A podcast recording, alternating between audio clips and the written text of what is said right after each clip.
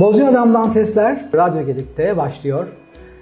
Ee, biliyorsunuz pandemiden sonra özellikle sorguladığımız bir konu var. Alışkanlıklarımız ve değişimle ilgili. Herkes bunu iliklerine kadar hissetti ve sorgulamaya başladı bu konuda kendisini. Biz de bugün sıcağı sıcağına bugün itibariyle raflarda yerine alacak olan Alışkanlıklar ve Değişim adlı kitabın yazarını konuk ettik. Ee, kendisi e, psikoterapist, bilinçaltı uzmanı, eğitmen ve yazar uzman doktor Seda Ülgen. Hoş geldiniz diyorum. Hoş bulduk. Ee, benim konuklarım her zaman böyle çok e, cebinde çok fazla etiketi olan insanlar oluyor. Ben de çok zevk alıyorum bundan. E, çok renkli oluyor. Gerçekten insanların da yalın olmamasına inananlardanım. E, kendisini aslında birçoğunuz belki de tanıyor. Çünkü hem kendi adına olan sitesindeki online eğitimlerinden e, veya YouTube kanalından, e, sahip olduğu Aqua Yaşam adlı eğitim şirketinden, e, ya da Arka Oda Sohbetleri, e, Kartlar Konuşuyor gibi podcastlerden tanıyor olabilirsiniz takip edenler. E, ve daha önce yayınlanmış bir kitabı daha var. Bu aslında ilk, ilk kitabı değil. O galiba Doğu felsefesine yönelik bir kitaptı değil mi? Tara ve Yine aslında o da bilimi ve doğuyu bir arada tutuyordu. Evet. Ee, burada aslında bizim bu biraz daha modern çağdaki içsel arayışlarımıza yönelikti. Evet, e, biraz sizi kısaca e, sosyal medyadan e, taradığım kadarıyla tanıtmak isterim e, bilmeyenler için. 1996 yılında İstanbul Tıp Fakültesinden mezun olan uzman doktor Seda Ülgen, Doğu tıbbı ve enerji teknikleri konusunda yurt dışında ve yurt içinde sayısız eğitime katılmış ve herhalde yaşam boyu öğrenmeye inananlardansınız siz de. Evet. Birçok enerji tekniğinde master seviyesine yükselmiş ve yine aynı tarihlerde başlayan zihni ve bilinçaltını anlama e, arayışı o yıllardan itibaren hipnoz alanında çeşitli yurt içi ve yurt dışı eğitim ve workshoplara katılmanın yanı sıra hipnoz konusunda uzman, profesyonel eğitimcilerle uzun yıllar birebir çalışmalarda bulunmasına sebep olmuştur diye bir şeyler buldum. Ee, herhalde hipnoz seansları da yapıyorsunuz öyle mi? Şu anda aktif yapmıyorum ama insanın beyninin nasıl çalıştığını anlayabilmek için hem regresyon hem hipnoz konusunda evet. uzun yıllarımı verdim bir yerden sonra bunun çalışma dinamikleri bende oturunca artık hani buna biraz daha az ihtiyaç duyuyorum öyle söyleyebilirim. Evet e, artık yeni yeni kavramlar da e, çünkü hayatımıza girmeye başladı. Nörofinans, nöropazarlama duymaya başladı. Her şeyin başına bir nöro ekliyoruz evet, artık. Ama e, galiba da biraz insan psikolojisini iyi anlamaktan geçiyor değil mi? E, özellikle kapitalist toplumlarda. Yani aslında yaşamı nasıl anladığımız üzerine kurguluyoruz. Evet. Ama nasıl anladığımızı farkında olmadığımız için sonra da yaşamı suçluyoruz. E, evet, Biraz öykü böyle. E, kitap Papyrus yayınlarından yayınlandı gördüğünüz gibi. Öncelikle sanal platformlarda herhalde yerini alacak. Ve şu başlıklar ön plana çıkıyor kitapta. Neden değişemiyoruz? Yaşamın gizli şifrelerini kodlama, Beynin karanlık yüzü ve akıllı stratejiler diye alt başlıkları var. Hatta başka başlıklar da var altında. Ee, sanırım değişmek isteyip de değişemeyen ve nereden başlayacağını bilmeyenler için iyi bir rehber kitap olacak diye inanıyorum. Henüz okuma e, fırsatım olmadı yeni çıktığı için ama e, ilk etapta almak istiyorum. Çünkü herkes gibi ben de hayatında değişiklikler yapmak, e, bir şeyleri dönüştürmek istiyorum. Ve bunu nereden başlayacağını insan bilemiyor gerçekten konuda bir rehbere, bir mentora da ihtiyacımız oluyor. Bu kitap herhalde bunu e, bu açığı kapatacak ama bu kitap fikri nasıl oldu sizden dinlemek daha doğru olur. Aslında bu kitabın, e, daha doğrusu bu kitabın ait olduğu bir terapi gibi kitaplar ve terapi gibi eğitimler diye bir proje var. E, onun doğuş hikayesi birazcık ilginç.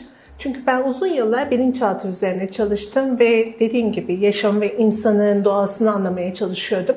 Bu esnada binlerce danışan ve e, eğitime katılan kişilerle çalıştım. Şimdi baktığımız zaman hepimizin belli bir takım arayışları var. Hepimiz bir mutluluğu arıyoruz, hayallerimize kavuşmayı arıyoruz. Evet. Ve eğitimlerde de genelde insanlar kendi durdukları döngüden çıkıp yaşamlarını daha kaliteli hale getirmeye çalışıyorlar ve bunun sorularını soruyorlar. Şimdi farklı farklı konularda ben eğitimleri verirken bana eşlik eden, teknik anlamda eşlik eden, işte e, eşim olsun, teknik ekibimiz olsun, asistanlar olsun. Bunları dinledikçe hayatlarında büyük bir dönüşüm olmaya başladı. Dedik ki o zaman sürekli olan bilgi bir yerde bilinçaltında tamamlanıyor ve kişi bunu uygulayabilir hale geliyor. O zaman dedik biz bunu kitaplar ve eğitimler olarak kişilerin yararlanabileceği, hayat boyu onlara rehberlik edebilecek bir e, şema haline getirelim. Evet. Burada da tabii ki ilk kitabın değişim üzerine olmasının altında şu var. Nasıl değişeceğimizi bilmezsek bütün bilgiler bir yerde havada kalacak. Evet. Çok güzel bir yerden başlamışsınız diye düşünüyorum o zaman. Teşekkürler. Şimdi Osho araştırmalarıma göre Osho der ki sen dünyasın. O yüzden sen değişirsen dünya değişir. Stephen Zweig de der ki dünyayı değiştiremiyorsan dünyanı değiştir. Dolayısıyla asıl sorumuza gelelim. Neden değişemiyoruz? Neden değişemiyoruz? Çünkü aslında bunların neredeyse %90'ı diyebilirim bizim kendimizi koruma programı. Bizim bilinçaltımız bir yerde hayatı kurgularken bizim için güvenli alanlar yaratıyor. Mutlu olacağımıza inandığı kodları işaretliyor. Ve bu yazılımın içerisinde biz var olmaya çalışıyoruz. Yaşamı kendimiz seçtiğini düşünüyoruz. Evet kendimiz seçtik. Ama bunu güncellemiyoruz. Program e, işte burada çatışmaya başlıyor. Şimdi güncellemediğimiz zaman ne oluyor? Eski senaryoların içinde tıkalı kalıyoruz. Ama değişmeye kalktığımızda unutmayın tıpkı bilgisayarlar gibi içinde kendini koruma programı var. Evet. Yani biz ekrandan bir şey değiştirmeye çalışıyoruz. Ben ilk bilgisayarlarla muhatap olduğum dönemde diyeyim bir şeyleri siliyordum, tekrar karşıma çıkıyordu. Bir dosyayı kapatıyordum, tekrar karşıma çıkıyordu. Çünkü yazılımda bir şey yapmıyorum. Ve evet. yazılım diyor ki bir dakika ben bunu silersem diyor sonra ihtiyaç duyabilir. Ne olacağını bilmiyorum diyor. Ben bunu burada tutmam gerekiyor diyor. Evet. Eğer bilirsek bunun üzerine hareket edebiliriz. Ama dediğim gibi bizi sadece mutlu etmek ve hayatta sağ kalmamızı sağlamak için bu program var. Ee, aslında sığınıyoruz bir şeylerin arkasına, bahanelerinde bu anlamda. Şöyle istemek yetmiyor. Ha. Tercih etmek yetmiyor. Gerçekten teorini bilmeniz gerekiyor.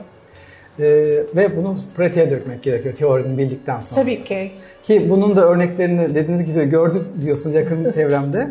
O zaman inşallah biz de o şablondan giderek e, bir şeyler yaratmaya çalışabiliriz.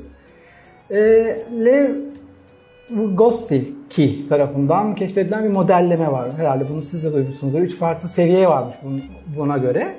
Birincisi konfor alanı, panik alanı ve esneme alanı diye. Konfor alanı her şeyin iyi hissettirdiği ve yaptığınız şeylerin emin olduğu yer olarak tanımlanıyormuş. Panik alanı mevcut yeteneklerinizin çok dışında yalnızca kendinizi rahatsız etmekle kalmayıp stresli ve bilinmezlerle kuşatılmış hissettiğiniz bir yer olarak tanımlanıyor. Esneme alanında işte iki bölge arasında kalan bir bölge ve öğrenme alanı olarak da bilinen bu alanda daha önce yaptıklarımızdan biraz daha zor şeyler yaparsınız demiş. O zaman aklıma şu geliyor. Esneme alanımız dar da ondan mı e, değişemiyoruz ya da değişmek her şeye rağmen mümkün mü? Değişmek tabii ki mümkün ama dediğim gibi bilgi ve farkındalıkla mümkün. Şimdi biz çocukken beyin diyor ki ben olumlu hissettiğim şeylere devam ettirmek üzerine bir kod yazacağım.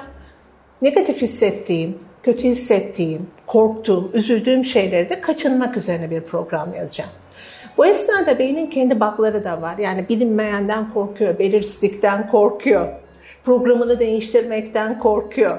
Çünkü diyor ki ben diyor bilinmeyen bir bitki yersem zehirlenip ölebilirim. Bizim kodlarımız avcı toplayıcı toplum üzerine devam ediyor. Şimdi böyle olduğunda biz o yazılım programını kullanmaya başlıyoruz. Ve bu yazılım programını kullanırken işte burası bizim safe zone'umuz, güvenli alanımız. Evet. Diyor ki bunun içindeki bildiğim şeyleri tekrarladığım sürece benim için hayati bir tehlike yok.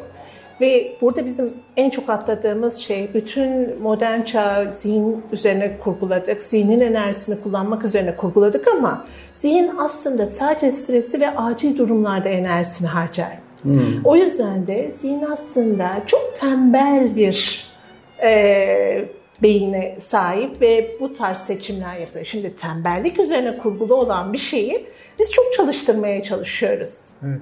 Değişim enerji ister. Değişimin oradaki emek istemesinin altında yüksek enerji harcayacak ve beyin diyor ki bir dakika diyor ben de bu enerjimi ya acil durum olursa sana vermek istemiyorum diyor. O yüzden de değişim olduğunda bilinmeyen devreye giriyor, belirsizlik devreye giriyor, fazla enerji harcama devreye giriyor. Ne oluyor? Bizim bedenimizde stres hormonları salınmaya hmm. başlıyor. O panik denilen kısım orası. Evet. Fakat biz bunları nasıl yöneteceğimizi bilirsek işte orada esneme başlıyor.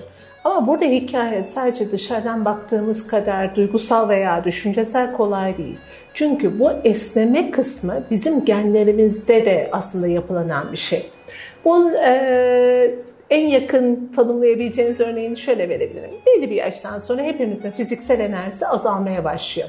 İşte emekli oluyoruz, işte daha yaşadığımız ortam kısıtlanıyor, yaşlı olduğumuz için evimize daha çok işte ekmeğimizi getirenler oluyor. Ne oluyor? Hayattaki mücadele alanlarımız azalmaya başlıyor. Evet. Yaşlı olan kesme bir bakın, bilmedikleri yere gitmek istemezler. Kısıtlı olan alanın dışına çıkmak istemezler. Bilmedikleri bir yerden alışveriş yapmak istemezler. Evet. İşte bu esnada genlerin üzerinde metilasyon dediğimiz bir reaksiyon oluyor. Hmm. Diyor ki bir dakika diyor benim kendimi korumam için diyor alanımı daha kısıtlamam gerekiyor. Bu alanın dışında hareket edersem diyor stres hormonları salınacak. Şimdi bu normalde yaşamın döngüsünde bizim beden enerjimiz azaldığı zaman kendimizi korumak için olan bir şeydi. Peki şu anda bir şey değişti. Sizce ne olabilir? Biz bir şey yaşadık. İki yıl boyunca kısıtlı metrekarelerde evet. kaldık. Yaptığımız rutinlerimizden uzak kaldık. Kimseyi görmedik. Evet. Hepimizde metilasyon oldu. Hepimiz esnekliğimizi yitirdik. Şu anda dikkat edin arkadaşlarımızla buluşmaya giderken bile yoruluyoruz. Trafikte yoruluyoruz. Bunlar işte artık genler diyor ki benim için diyor hayatta kalmak için alanımı daha dar kullanmak zorundayım. Şimdi sadece rutin bir değişim değil, tekrar biz o değişimi keşfedip kendimizi tekrar hayata katmak zorundayız. Hı. Aslında bu bir yandan da güzel oldu. Çünkü bizim hepimizin yaşaması gereken potansiyellerimiz var, özgün yapılarımız var. Bana göre pandemi bir yerde bir resetti. Evet. Tekrar bize bir hayat verebilmek, bir anlam verebilmek ve bir başlangıç sağlayabilmek yani için. Yani her şerde bir hayır vardı diye bakarsak aslına bakarsanız bakışım o birazcık. Dönüşümü şey yaptı. E, zorunlu da kılmış oldu. Sorgulama yaptık dediğiniz gibi. Biraz mecburiyetler doğurdu. O anlamda da çok güzel dediniz. Peki bu kitap bir rehber kitap mı sayılabilir? Yoksa e, yani birebir yaptığımızda her şey değişecek mi gerçekten? Yoksa bir farkındalık mı yapacak bizde? Şimdi farkındalık olmadan alacağınız bütün teknikler havada kalacak. Çünkü bir şeyi sürdürmeye başlıyorsunuz ve bir şematik anlamda bir şeyleri sürdürürken farz edelim hasta oldunuz. Hayatın hani araya soktuğu bir sürü olay oluyor. Evet. Ve bizim farkındalığımız yoksa diyoruz ki Aa, işte diyet çöp oldu, Aa, şunu başlamıştım bu çöp oldu diyoruz. Fakat farkındalık tek başına bir şeylerin değişmesine yetmiyor. Stratejiler gerekiyor, teknikler gerekiyor. Çuvalladığımızda nereden başlayıp nasıl bir düzen oturtacağımızı bilmemiz gerekiyor.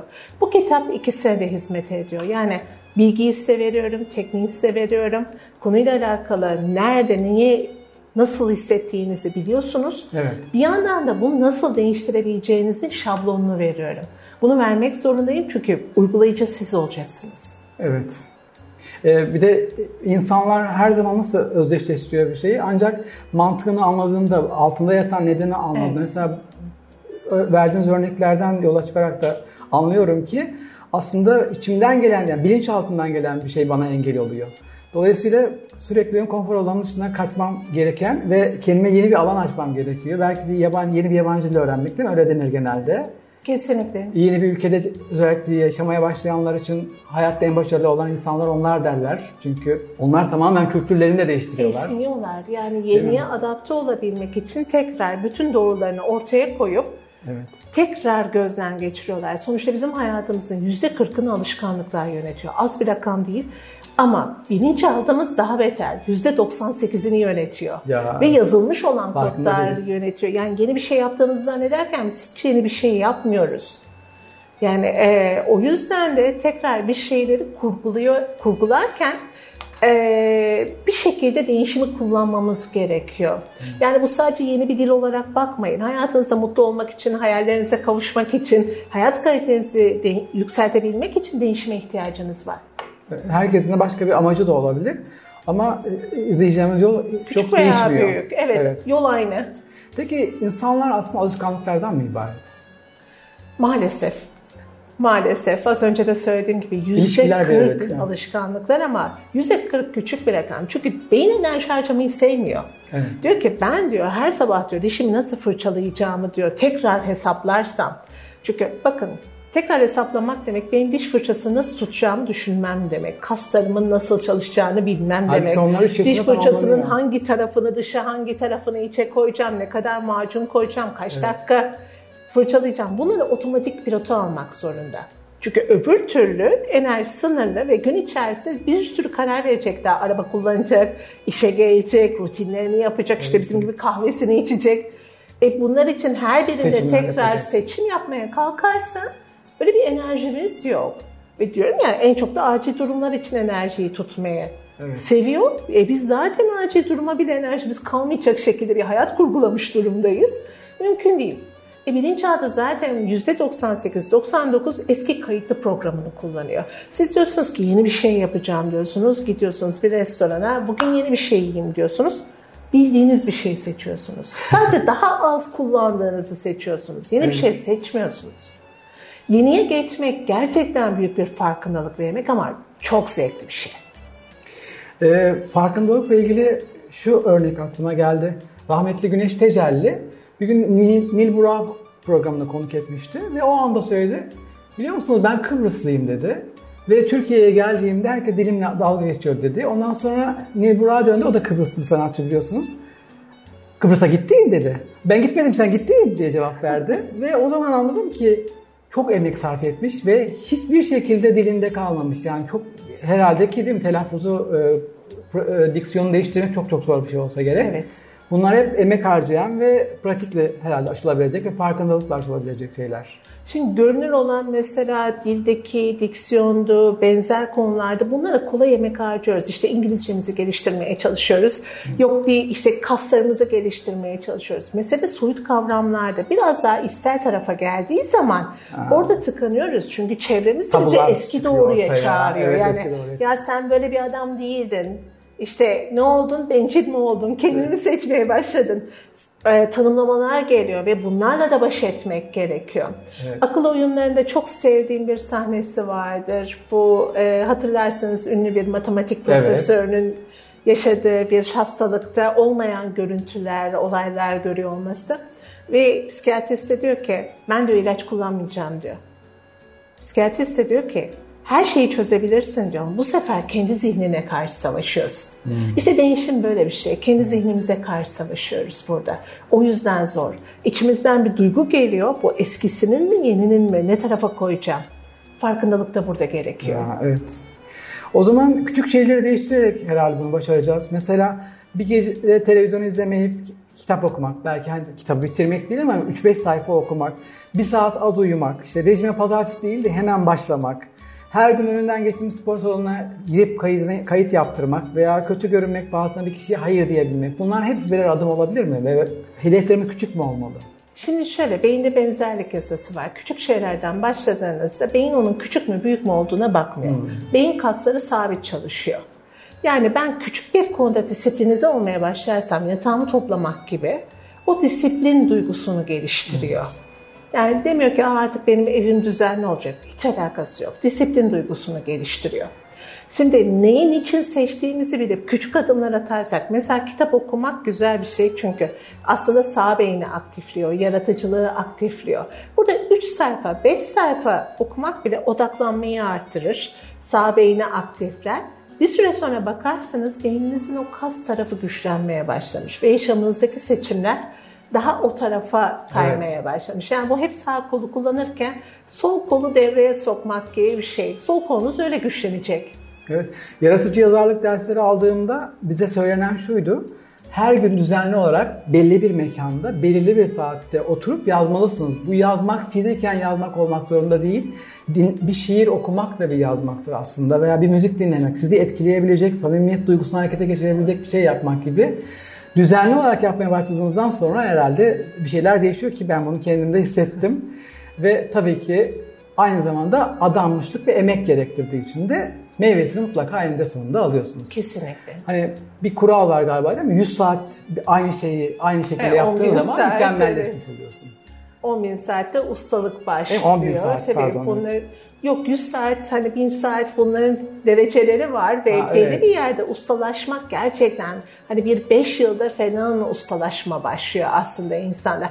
Değişimle alakalı e, hemen konuşurken araya ufak bir anekdot gireceğim. 21 gün, 40 gün gibi böyle küçük rakamlardan bahsediliyor. Bunlar sadece bizim duyguyu tanımlayacağımız rakamlar. Gerçek değişimler, beyinde nöroplastisite dediğimiz kavramlarda bir, bir buçuk yılı buluyor. Ha. Yani bir şey başladığımızda bir buçuk yıl emek sarf etmemiz gerekiyor. Tabii gözü korkutmasın bir buçuk yıl da e, hani baştan başlamıyoruz, çuvallamıyoruz ama bir buçuk yılda oturmaya başlıyor. Ve belki de gerçek potansiyelimizi e, ortaya çıkarmak için bunlara e, ihtiyacımız var. Dönüşmeye, değişmeye ihtiyacımız var gerçek hayatımızda da.